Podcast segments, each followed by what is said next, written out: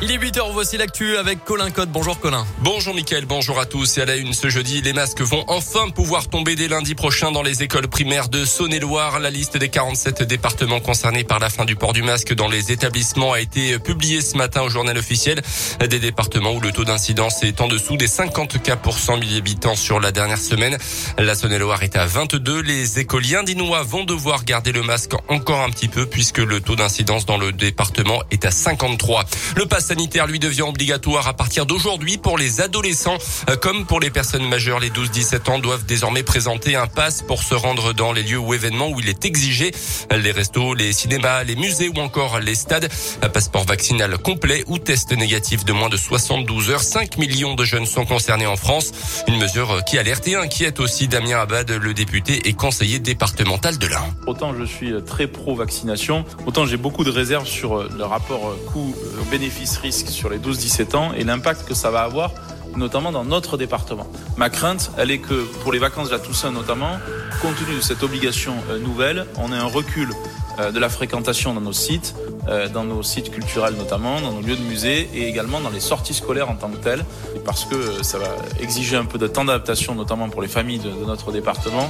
Et donc je pense qu'il faut qu'on puisse, à notre niveau, tout mettre en œuvre pour éviter qu'on ne se retrouve pas pendant 3 mois dans une situation qui soit compliquée compte tenu de cette décision qui a été prise par le gouvernement. Dans l'Ain, 61% des 12-17 ans ont déjà reçu au moins une injection de vaccin contre la Covid selon Santé Publique France. À noter par ailleurs ce gros couac dans la Loire, une centaine de collégiens de 7 établissements vaccinés avec des doses de Pfizer périmées de plusieurs jours. Aucune conséquence sur la santé des jeunes selon les autorités sanitaires, mais une enquête est en cours. Dans le reste de l'actualité, dans l'Ain, un suspect de 39 ans arrêté à Béziers dans le sud de la France après l'accident mortel qui a coûté la vie à une infirmière début août à Jujurieux dans l'Ain. Le chauffard avait abandonné sa voiture sur place et poursuivi sa route à pied à travers champs, indiquant même à des témoins qu'un accident venait de se produire sans domicile fixe.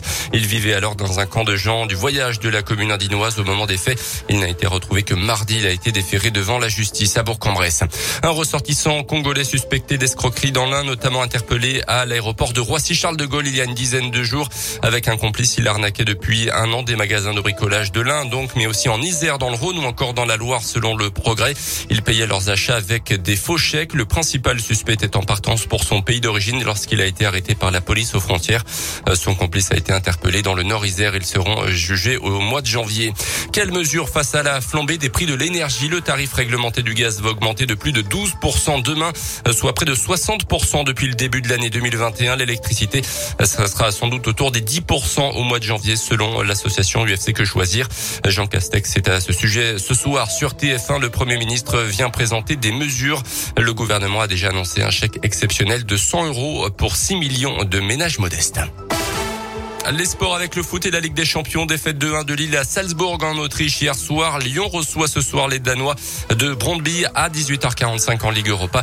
Les Lyonnais avaient remporté leur premier match de poule contre les Glasgow Rangers. Et puis Didier Deschamps va dévoiler à 14h tout à l'heure la liste des Bleus pour le choc contre la Belgique. Demi-finale de la Ligue des Nations, ça sera le 7 octobre. Et puis pour une éventuelle finale, on l'espère, contre l'Italie ou l'Espagne. Merci beaucoup Colin. Le prochain Scoop Info dans une...